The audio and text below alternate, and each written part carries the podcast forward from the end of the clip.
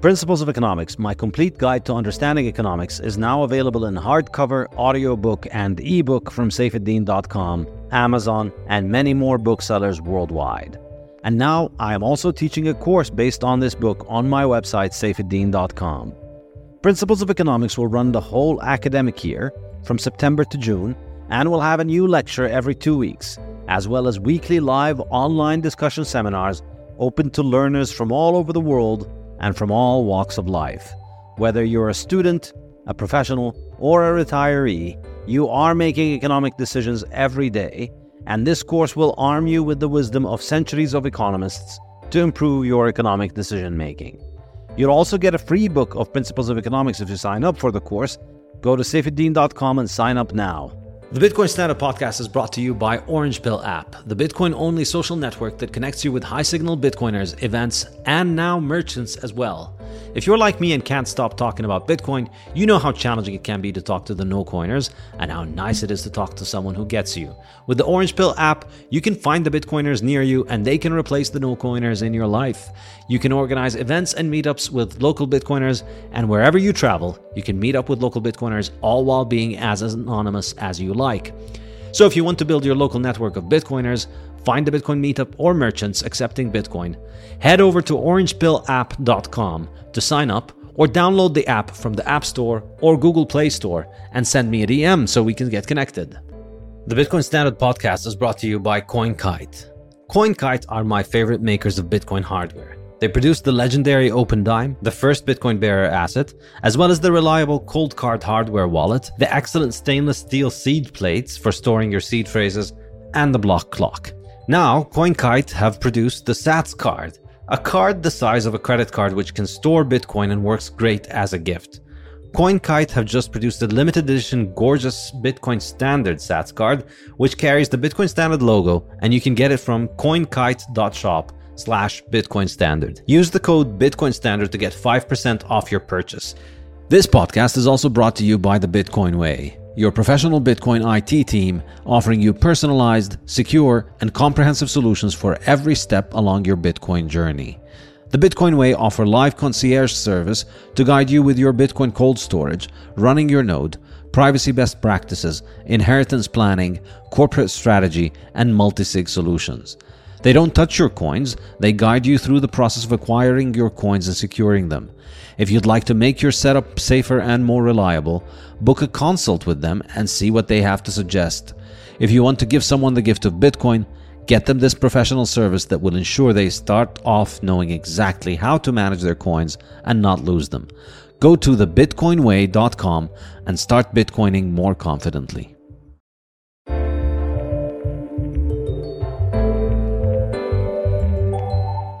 To the Speakeasy. Uh, today we're so lucky to have Saifedean Amous, a legendary Bitcoin expert and economist. Um, and you're the author, um, Saifedean, of The Bitcoin Standard, which is an incredibly well-received book that I think has been translated into something like twenty-one languages. Is that right? It's up to about thirty now, although I've lost count. Wow, wow. And and just tell um, our listeners and viewers what the what that book is about. Um, that book was my attempt to try and uh, explain how Bitcoin works uh, from scratch, basically. Um, I was a university professor, professor at that time.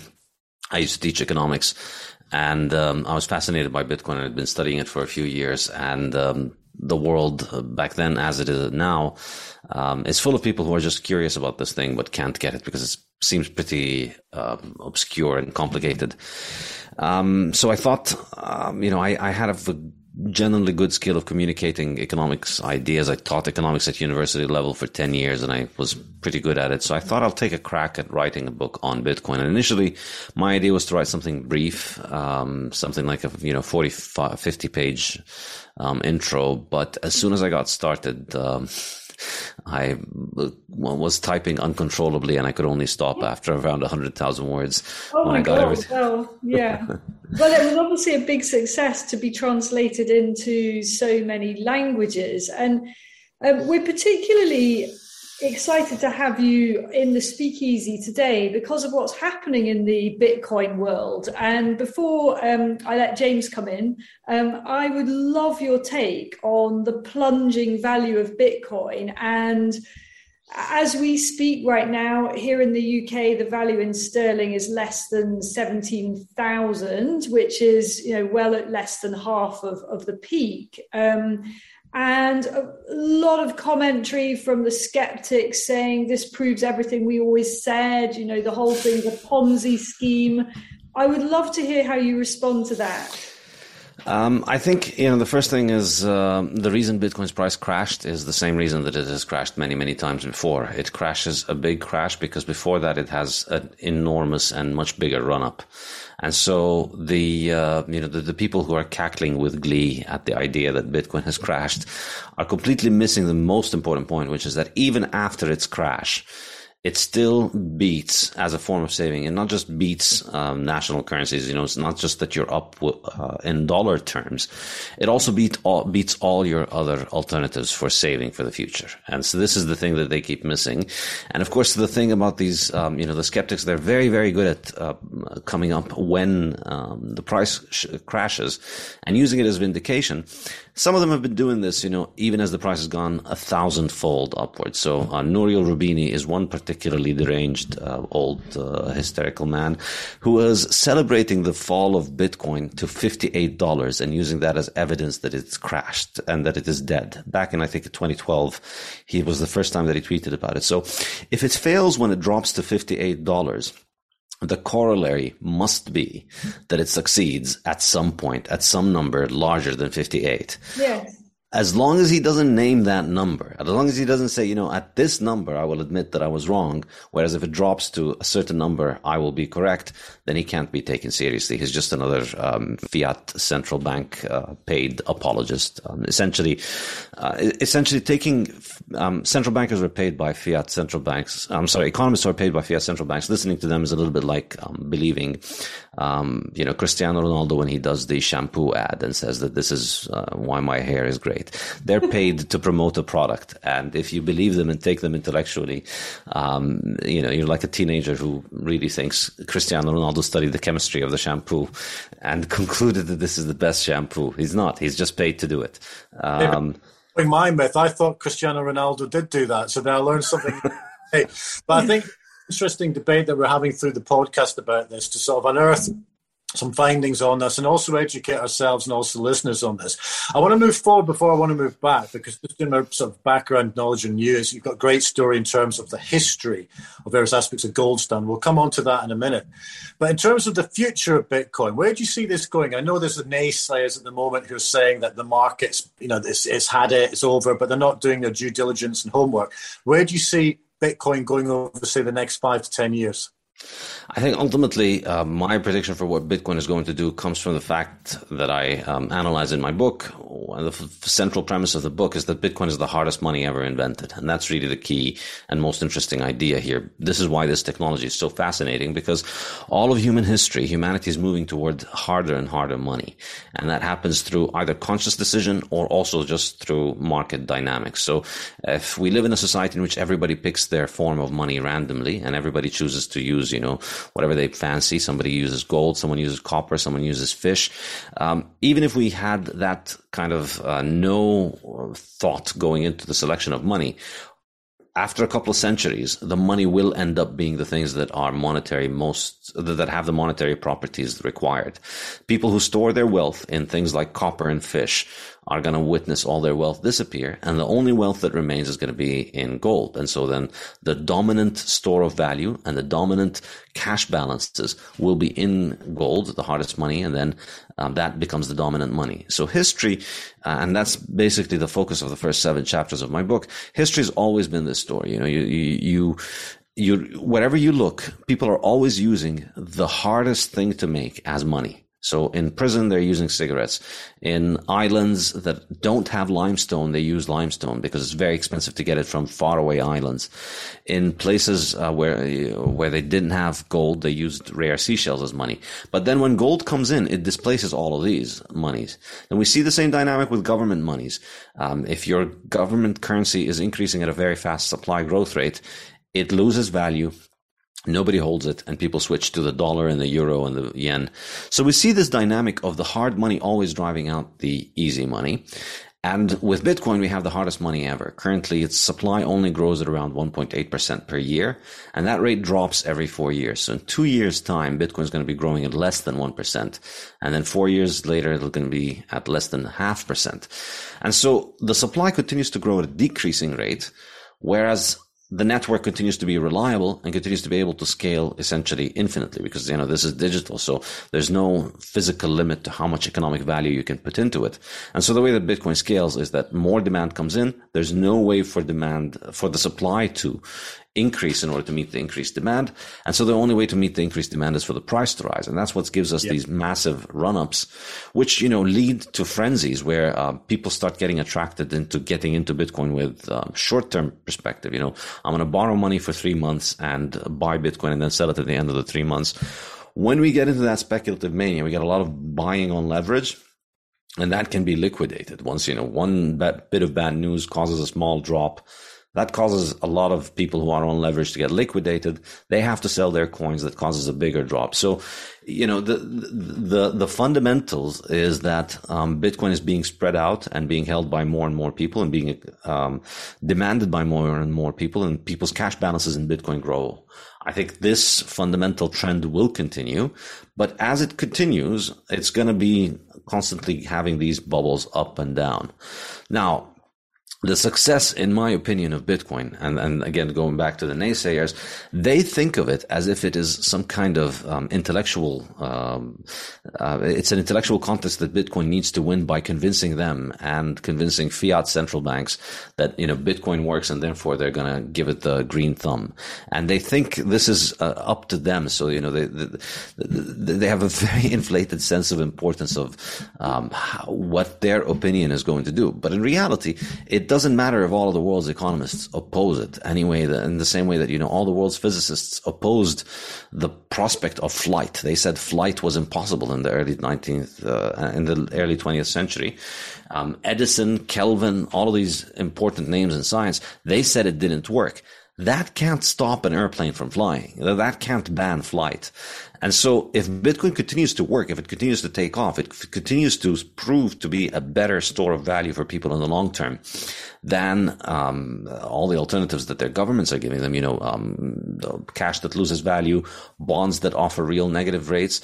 Those are your options for saving. Uh, Bitcoin beats those hands down on the long term. If, you're, if your time horizon is not about speculating over weeks, if you're not looking into, you know, uh, playing the market every day like a casino, you can't beat Bitcoin over five years. And this is what I challenge, um, the, the, the you know, the, the, all of these people that tell you Bitcoin failed, where here we are, we're at the bottom of a Bitcoin massive crash of more than seventy-five percent or something like that. Show us how you beat Bitcoin in your own portfolio over the last five years. You know, this, this is the point where you should be out there gloating and saying, yeah, if you put your money in Bitcoin, you lost. Here's what I would have done. Here's what I did. Here's how I beat Bitcoin. But none of those people will show you that, you know, uh, Talib or, um, Rubini. They're always so confident and so convinced about what you should be doing with your money, but they will never tell you what they're doing with theirs and how it is better right. than Bitcoin. Right. Um, and you you talk a lot and you've written a lot about gold. And the argument that I hear most commonly from skeptics, from the naysayers, is, well, you know, it's always much safer just to stick with gold. You know, this is the time-honoured store of value. It's the thing that's safe as forever. Why? How do you counter that argument?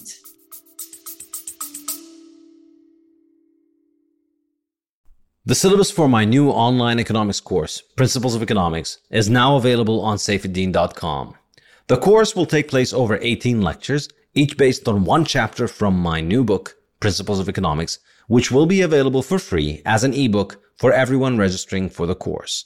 Lectures will be released once every two weeks on Mondays, starting on the twenty-fifth of September, twenty twenty-three, and will be available in video and audio format. Live discussion seminars will be held once a week on Thursdays at alternating time slots, twelve hours apart, to ensure learners can attend from all over the world. I'm happy to announce that I have set up my new publishing house and online bookstore, The Safe House, which will be publishing and delivering the best Bitcoin and Austrian economics books worldwide in hardcover, audiobook, and ebook formats. Go to the safe house dot com to buy my latest book, Principles of Economics, as well as the Fiat Standard and the Bitcoin Standard. And now I'm also publishing Fiat Food, Matthew Lishak's amazing investigation into how inflation ruined our diet and health. And I'm also publishing Lynn Alden's Broken Money, her masterful exploration of the failures of the global financial system and how Bitcoin fixes it. This is a Bitcoiner's bookshop, so the books are printed in beautiful cloth hardcover made to last, with a nice colored dust jacket on top. Go to the safe house dot com and get yours now. Um, well, first of all, I mean, I, I was a gold bug myself. The reason I got into Bitcoin was because I was into gold. So I, I, I'm quite sympathetic to that argument. In fact, I think um, you only really understand Bitcoin after understanding gold. That's why my book, The Bitcoin Standard, talks more about gold than Bitcoin. I think, um, you know, the argument that I make is that the reason gold became money is not because it's yellow and shiny and pretty. It's because it's the one thing whose supply grows at the lowest rate. And there's a detailed explanation for why that happens. So um, there's a little bit of um, a mystical element in the way that people discuss the uh, the monetary properties of gold, as if uh, as if you know it, it it was God that put it there for us specifically to be yellow and shiny, so that we and, and you know the, the history of alchemists and so on. There's a lot of mysticism about it, and I must admit that you know uh, having been a gold bug, I I was influenced by that. But then when you see Bitcoin, it's almost uh, it's almost like moving past the superstitious phase and trying to see, you know, um, you used to think that flight happens through uh, angels, and then you see, uh, you know, only angels can fly, but then you see, and actually, well, you know, airplanes can do it. And with Bitcoin, we see this kind of, you know, taking away this uh, magical idea and just um, distilling it down to its core essential economic properties. So Bitcoin takes the most important economic property of gold, which is a low supply growth rate, and gets rid of all the physical properties. So um, if what makes gold money is the yellowness and the shininess, then Bitcoin is clearly failed. But the, I believe what makes gold money is not that. It's, it's, it's the limited supply. So in that sense, Bitcoin is better than gold because it has its supply growth rate decline. So gold is always increasing at around one point five percent to two percent per year in terms of its supply. Um, Bitcoin is going to eventually increase at a zero percent. It's going to stop increasing. So gold will always increase, whereas Bitcoin will remain the same, although that difference is not very big. But the real and most important difference, and that's the topic of my second book, uh, The Fiat Standard, which was just released uh, last year, is that um, with gold, you need, because it is physical, you know, people think of it as it's, it's an advantage. I can hold it in my hand. I can put it under my mattress. I can drop it and heal it, hear it make a sound. It's real. I can touch it. I mean, that sounds nice, um, you know, if the point of money is that you touch it, but that's not the point of money. The point of money is to move it around and pay it. And um, the complicated thing and the problem that gold faces is that this physical nature is the drawback that necessitates its centralization.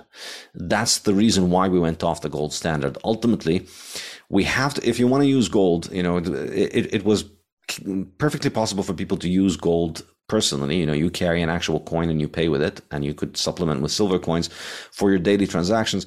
In a time when people lived in small little towns and small little societies, and in a time in which global trade was very slow and um, very limited, and you could move gold around at the speed of goods. Um, by the eighteenth and nineteenth century, we start seeing, you know, with the development of modern transportation and the growth of international trade, goods are moving really quickly. And so gold needs to keep up with that movement, and that becomes very expensive. You know, moving physical gold around is expensive and is unsafe. And so the way to do that, you know, to allow you to trade with people in your neighborhood, but also in the town next door and in the country next door and the continent next door, was to centralize the gold in your bank account. You know, you put your gold in the bank account, and then your bank account will centralize its reserves part of its reserves in the central bank, and the global central banks will deal with one another. That's the only way that you can scale gold effectively because of its physical nature.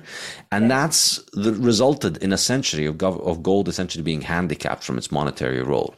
So as a gold bug, you know, the, the, the strategy is to just um, shake your fists impotently at government and demand, please give us back the gold standard that you took away surreptitiously a century ago. And I discussed the story of how it was uh, uh, removed in the Fiat Standard. And uh, that strategy, I think, is destined to fail because government, uh, I mean, you can't run on a platform of defanging government by taking away its printing press, simply because people who want to use the printing press will be able to buy votes, whereas you cannot. You know, if you run on a platform of, I'm going to give everybody pink unicorns and ponies and a beautiful uh, world and hospitals and roads and all of those things, because I'm just going to use the money printer, you're definitely going to beat the guy who's going to say, nope, no hospitals, no roads, build your own hospitals, build your own roads, um, uh, get your own pink unicorns. Um, I'm not printing money. I'm just going to protect the currency. That just doesn't win.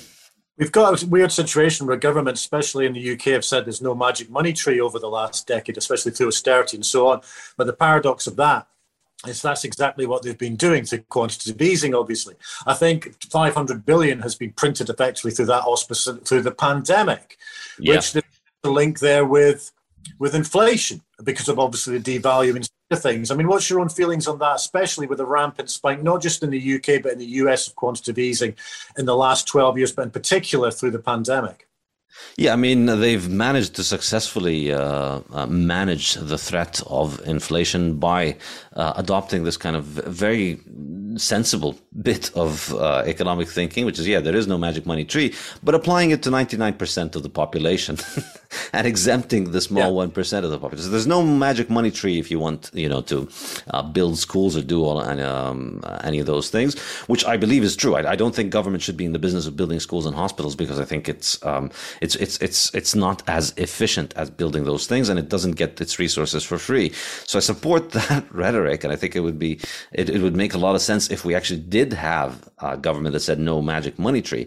But the magic money tree stops existing for your schools and hospitals, but it's always always available for J P Morgan and H S B C when they need to be bailed out from the fact that, you know, they took out hundreds of millions of dollars of um, bad debt and they can't pay them back, and so then the then the government is always willing to um, bail them out. And um, the the way that this works is that, you know, as long as you're concentrating the magic money tree benefits in a small little tiny percentage of the population, you don't get uh, as big an inflation spike.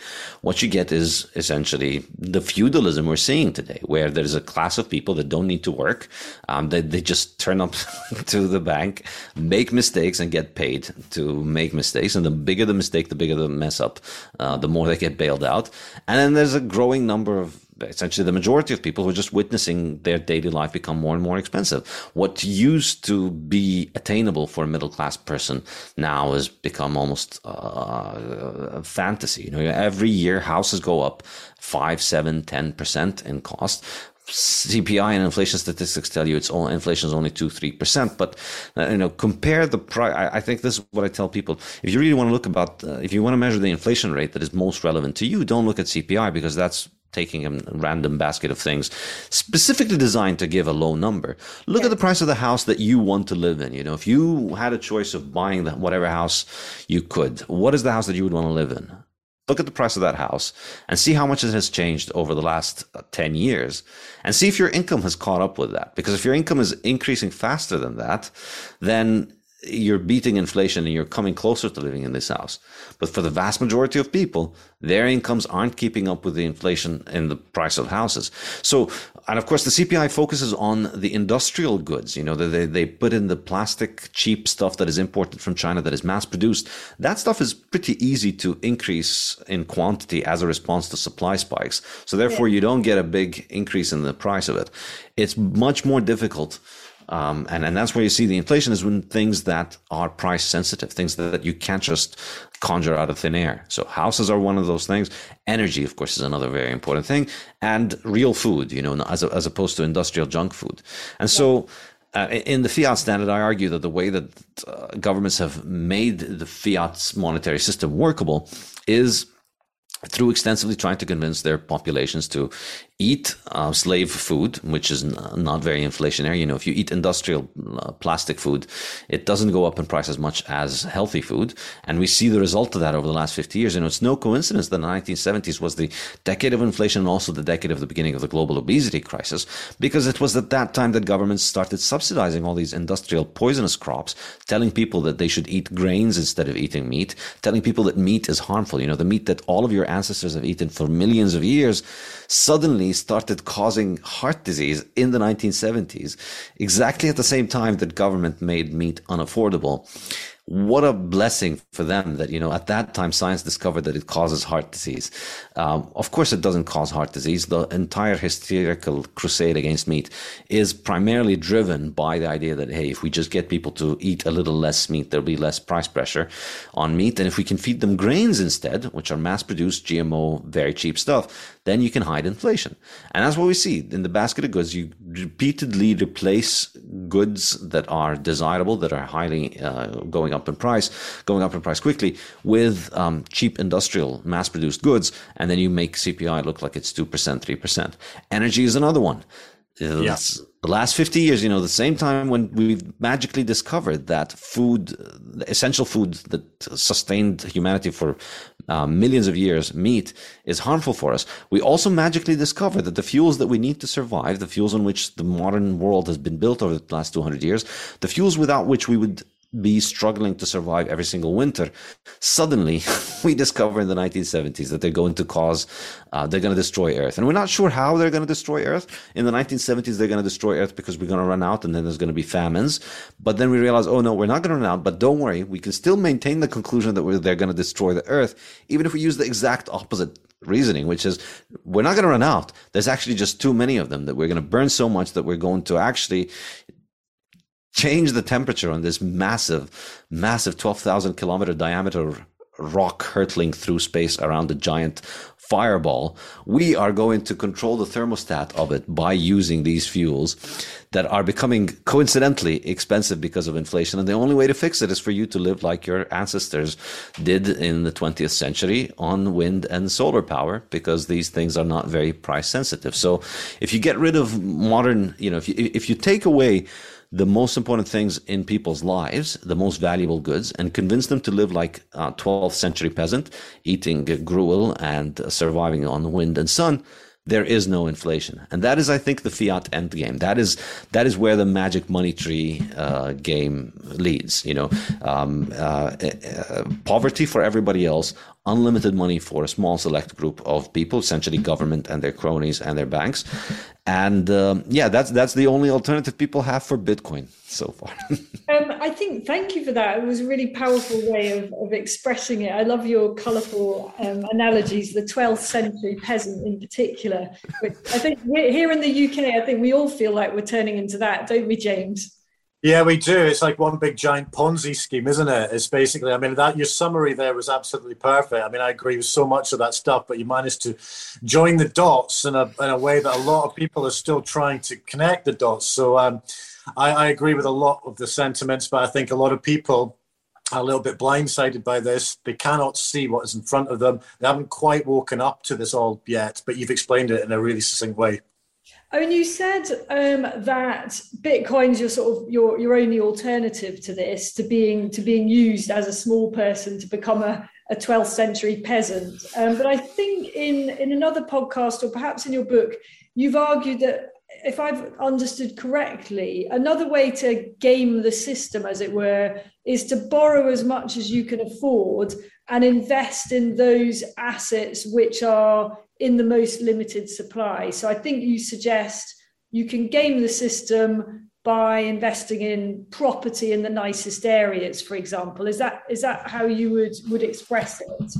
Yes. Uh, the, well, the tricky part, though, is that, you know, in order to be able to play that game, you have to be rich to start with. Yeah. So it's a, and it's, um, you know, so in, in the Bitcoin standard, I, I I looked at Bitcoin from scratch, and in the fiat standard, I thought, why don't I just do the same thing for fiat, because fiat ultimately is a digital currency as well. You know, the vast majority of fiat money is digital. So I thought, let's think of it as a software implementation and think about how it runs and then think about the implications of it. And the conclusion that I arrived at is that the way to, and this is something that was very different from how I thought, because, you know, even before Bitcoin, for many years, I'd always been, um, you know, I was a gold person. I was skeptical of the idea of taking on debt. I thought debt was a terrible trap because they'll raise interest rates, and then when interest rates rise, you get liquidated and you lose your property.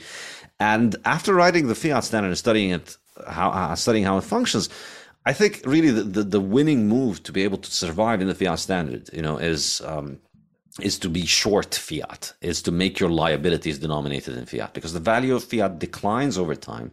So you want to borrow fiat today to buy things today and pay it off over the future. And that just ends up being much cheaper. And that's why it's so much cheaper to buy your house on um, with a mortgage than it is to just pay it with cash. That's why even people who have enough money to pay cash for their house, they still end up taking out a mortgage because it's much cheaper, because you're paying, um, you know, in, inflation is actually in real terms higher than the rates uh, that they calculate. So you end up basically getting a part of that book, uh, a part of that um, cost of that house paid off.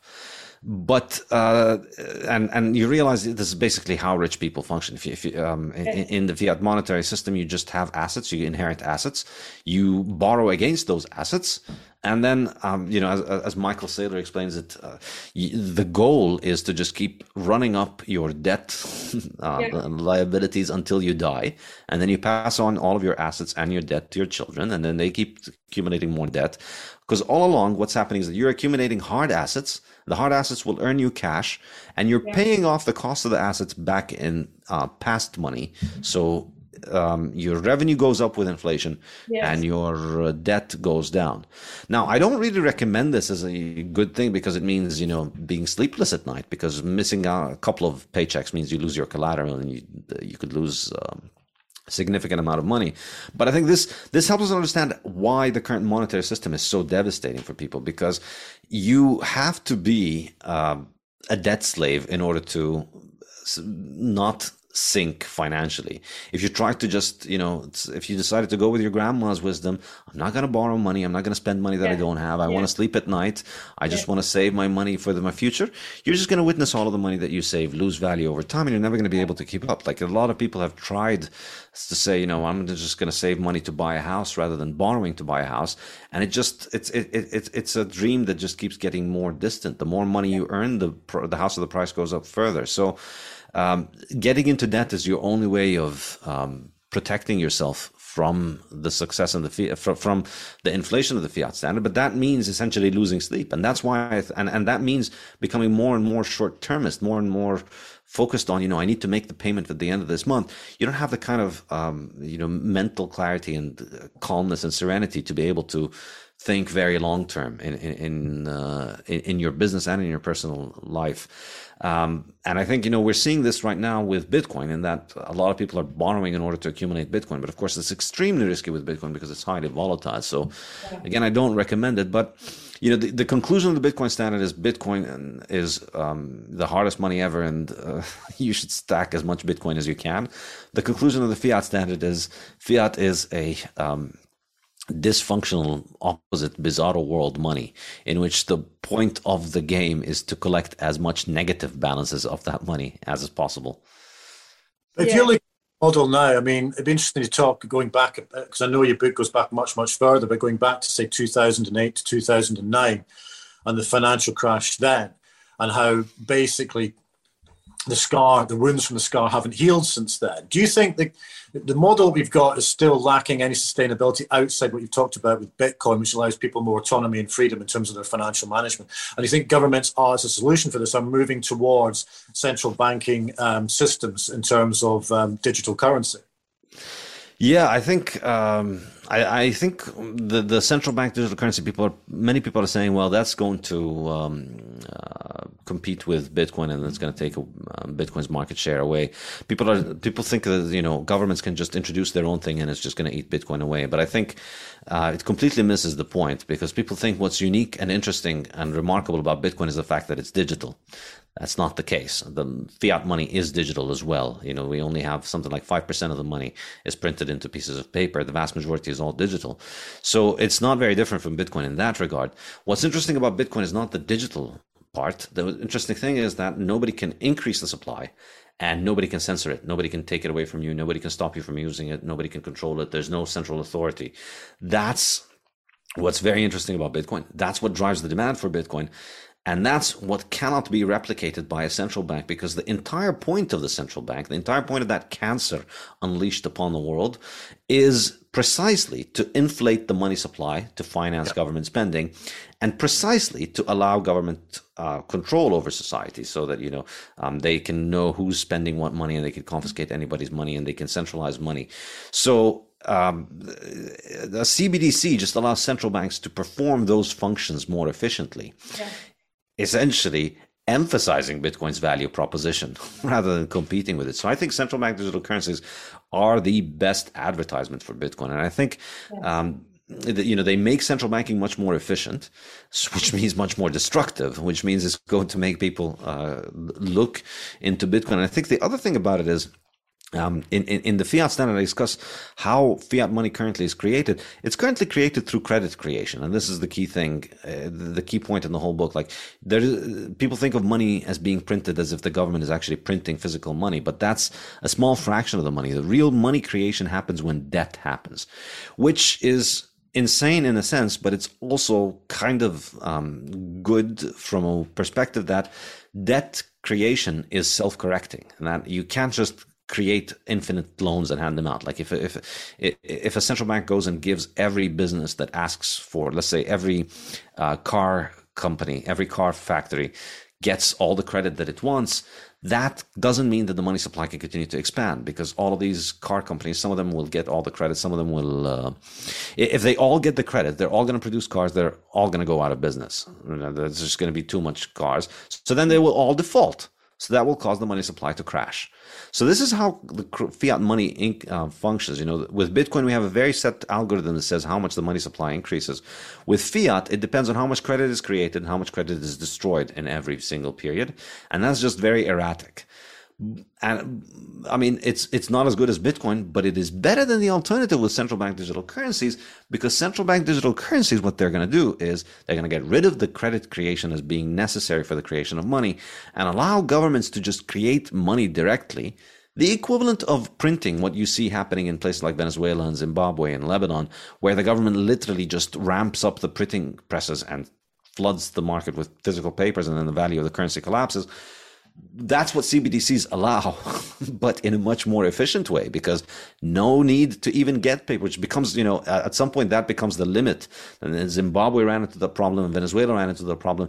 They run out of ink and they run out of paper to keep up with the demand for money. C B D Cs are going to get rid of that problem. It's all going to be digital entries.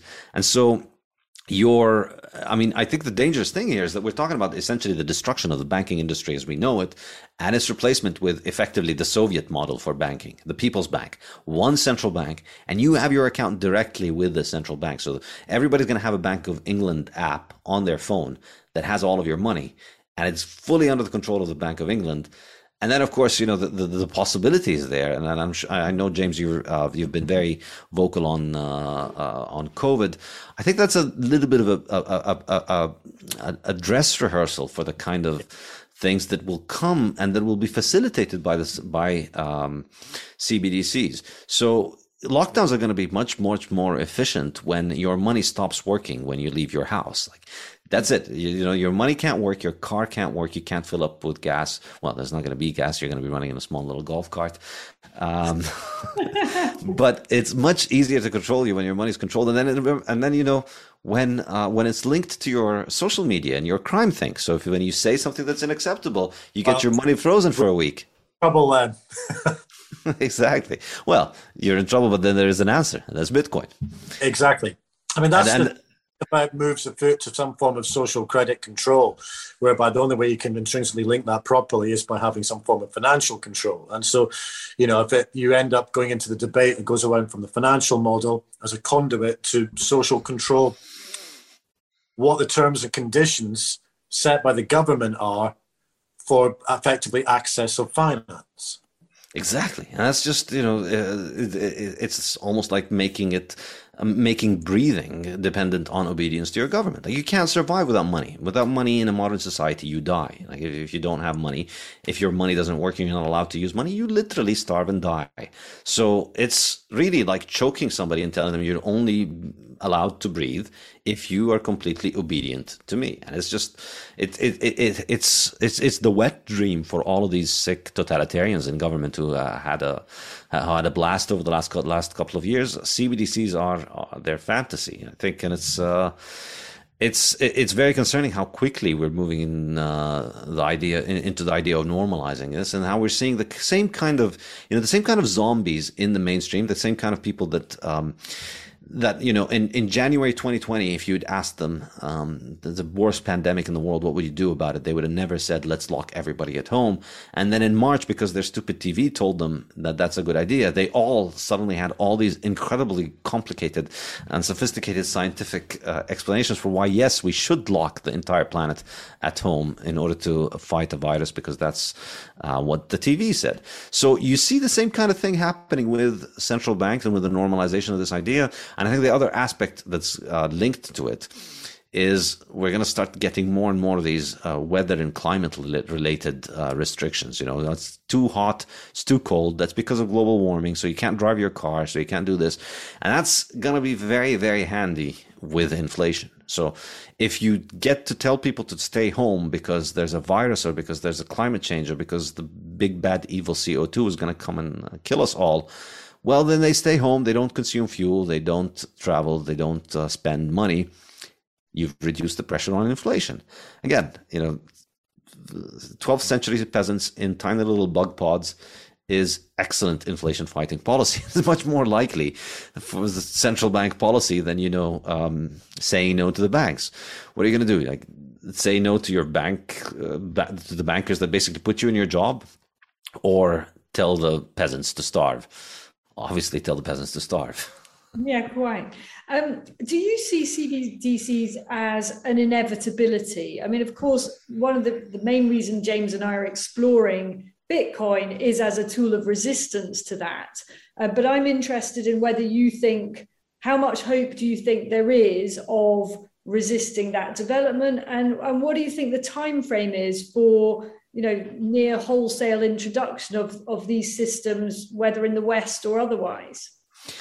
I honestly don't know. I mean, it's uh, the, the, the, this is the policies of governments, and um, I'm not. Uh, I don't work for any government, and I'm. Uh, I don't have any central banker friends to fill me in with any kind of special information.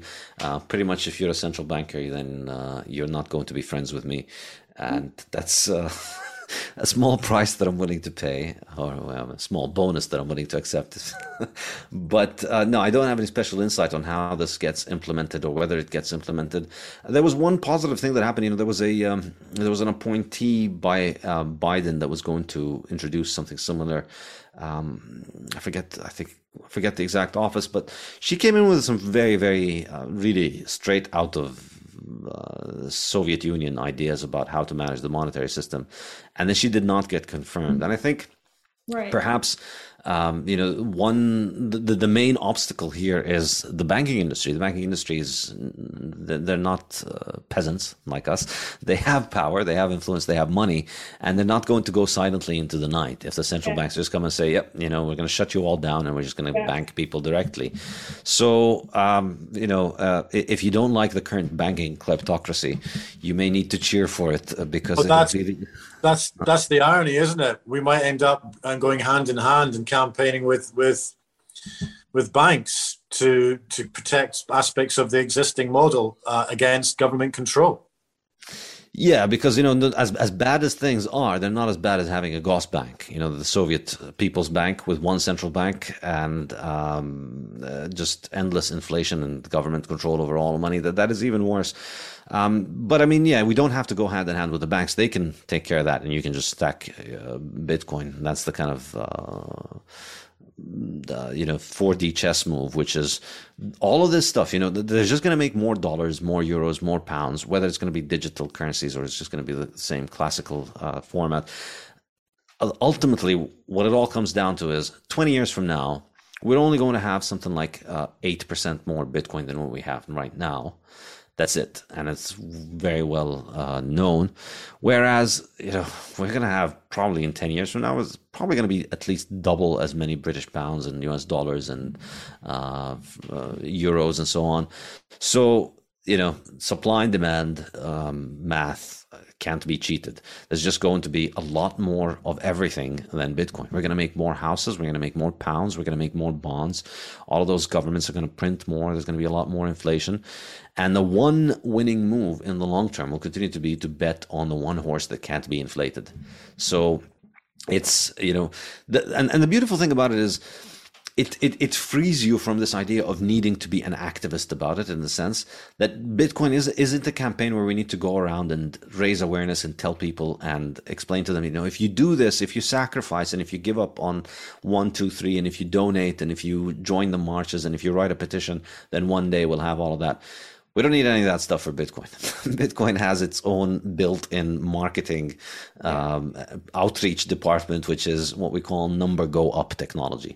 People see the price go up, they want to get in. People get in because they're curious about making money. People get in because they're greedy.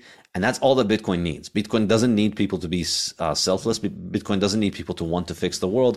It just needs you to be greedy so that you buy Bitcoin so that the price goes up. And as long as that happens, as long as more people keep coming in, as long as the supply continues to be fixed as it is, it's it's it's it's inevitable. It's just um, the price is going to go up. The people who are inside are going to benefit. The people who are outside can keep coming in. And again, Uh, you know, ultimately, what differentiates this from a, a Ponzi scheme from or from um, national currencies is that nobody in the Bitcoin system can make more Bitcoin. If somebody maintained, if somebody had the ability of one day making more Bitcoin, then they could basically rug pull everybody who comes in. You know, we could have, uh, let's say, a trillion dollars worth of value in Bitcoin, and then if I can make another uh, twenty million Bitcoins, I can just basically take half of all of that value that's stored there. But as long as nobody can do that, then more and more people can come in, and they, there's no possibility of it turning into a Ponzi because nobody can make more of those. And so people who come in benefit, and then that leads to more and more people wanting to come in. And the uh, the other kind of nice thing about it is that it naturally draws people who are enemies of the state into it, because, you know, if you if you wear, so I know a lot of people who are into who are not into money, not interested in economics, and have um, you know would have very little curiosity about Bitcoin normally, but because they're interested in, say, COVID, and their uh, views on COVID are uh, crazy, they've been, um, you know, some of them had had banking problems, some of them have had um, social media problems. So they are interested in alternatives. They want to get banked. So people who are dissidents, people who are opposition, are naturally going to gravitate toward Bitcoin. And I think over time that's going to result in Um, Uh, them benefiting financially and giving them more and more power and tools to yeah. spread their ideas. Um, and can I ask, I'm conscious we haven't got much time left, about the role of Bitcoin in the developing world. It's interesting, I think you may correct me on this, but I think that somewhere like Nigeria has the highest number of people who are actually invested in Bitcoin in a very, very small way. People, many people have just a tiny stake of it. What is your reflection on that? Um, it's, it looks to be a tool potentially of empowerment for people in the poorest countries where the state is most likely to be irresponsible in the way they're handling currencies. Yeah, I mean, I, I my my own personal experience is that I used to live in Lebanon, and uh, Lebanon had hyperinflation. And um, if I had not discovered Bitcoin, if I was not using Bitcoin, I would have been financially ruined. And it's no exaggeration.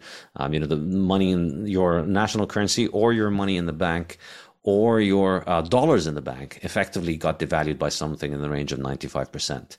Yeah. And then you had a massive destruction of the entire economy. So even if you, you know, your savings were wiped out and your business was likely wiped out. So pretty much everybody suffered badly from that, except uh, if you were in a lot of debt. If you were in a lot of debt, you got a ninety-five percent discount on your debt repayment in, in real terms.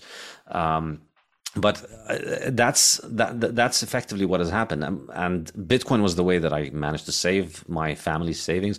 It's the way that I managed to get my money out of the country when I left. So yeah, it's definitely being used. A lot of people in Venezuela have also um, done similar things. Um, and it's, I think, uh, most likely, you know, it's going to be spreading more and more in places where people have Um, uh, problems with their currency because they have to look at alternatives. They they don't have the luxury of thinking of it as just an investment. They have to think, you know, when your money is de- depreciating at twenty percent a month, you are much more urgent in the way that you're looking for alternatives. So I'm I'm hopeful in that regard, um, I, and I think it's going to be. It's it's going to be big. And I think the other thing that's going to be massive in the developing world is stable coins. I was very skeptical of stable coins for a very long time, and I thought they would fall apart. But these are essentially currencies that work like Bitcoin, but their value is pegged to the U S dollar. And it's it's it's growing enormously um, because um, having a U S dollar, having access to the U S dollar is enormously important for people all over the world. I think Bitcoin is better, but I think, you know, uh, given Bitcoin's volatility and given uh, the familiarity of the dollar, I think we're going to witness an enormous growth in people all over the world using um, stable coins rather than using their national currency. And it's effectively going to be a big boon for the U S dollar and uh, a big problem for uh, other world, for the rest of the world's currencies.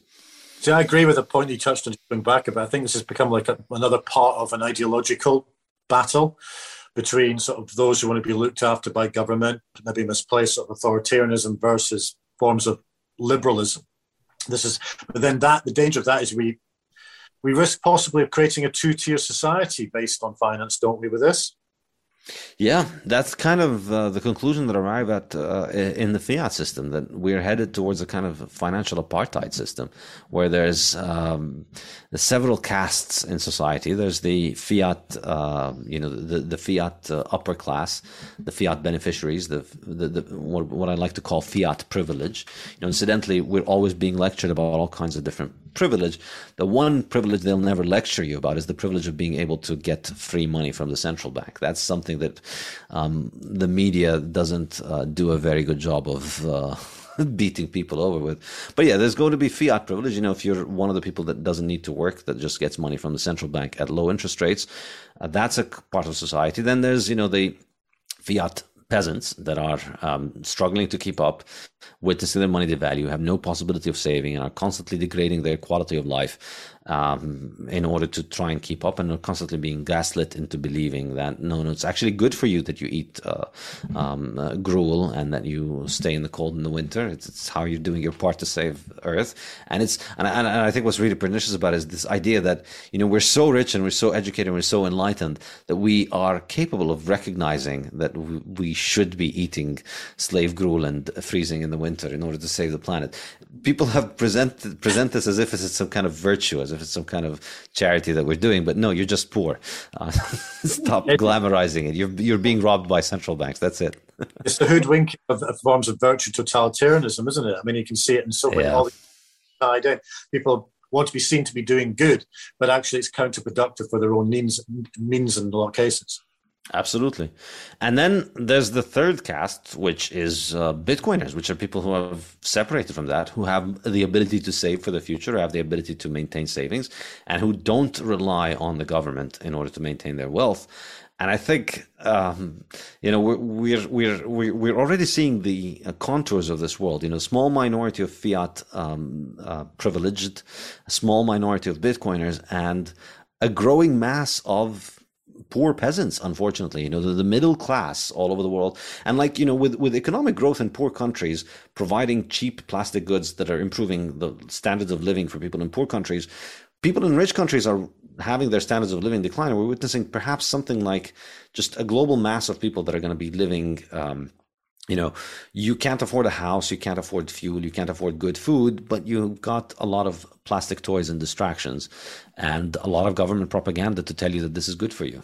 But it's like the open modern day version of opium for the masses, isn't it? Furlough was an example of that. Possibly universal basic income might be coming down the tracks. It's another version of that. Plus, exactly. The bread and circuses around the auspices of luxury convenience to stay at home.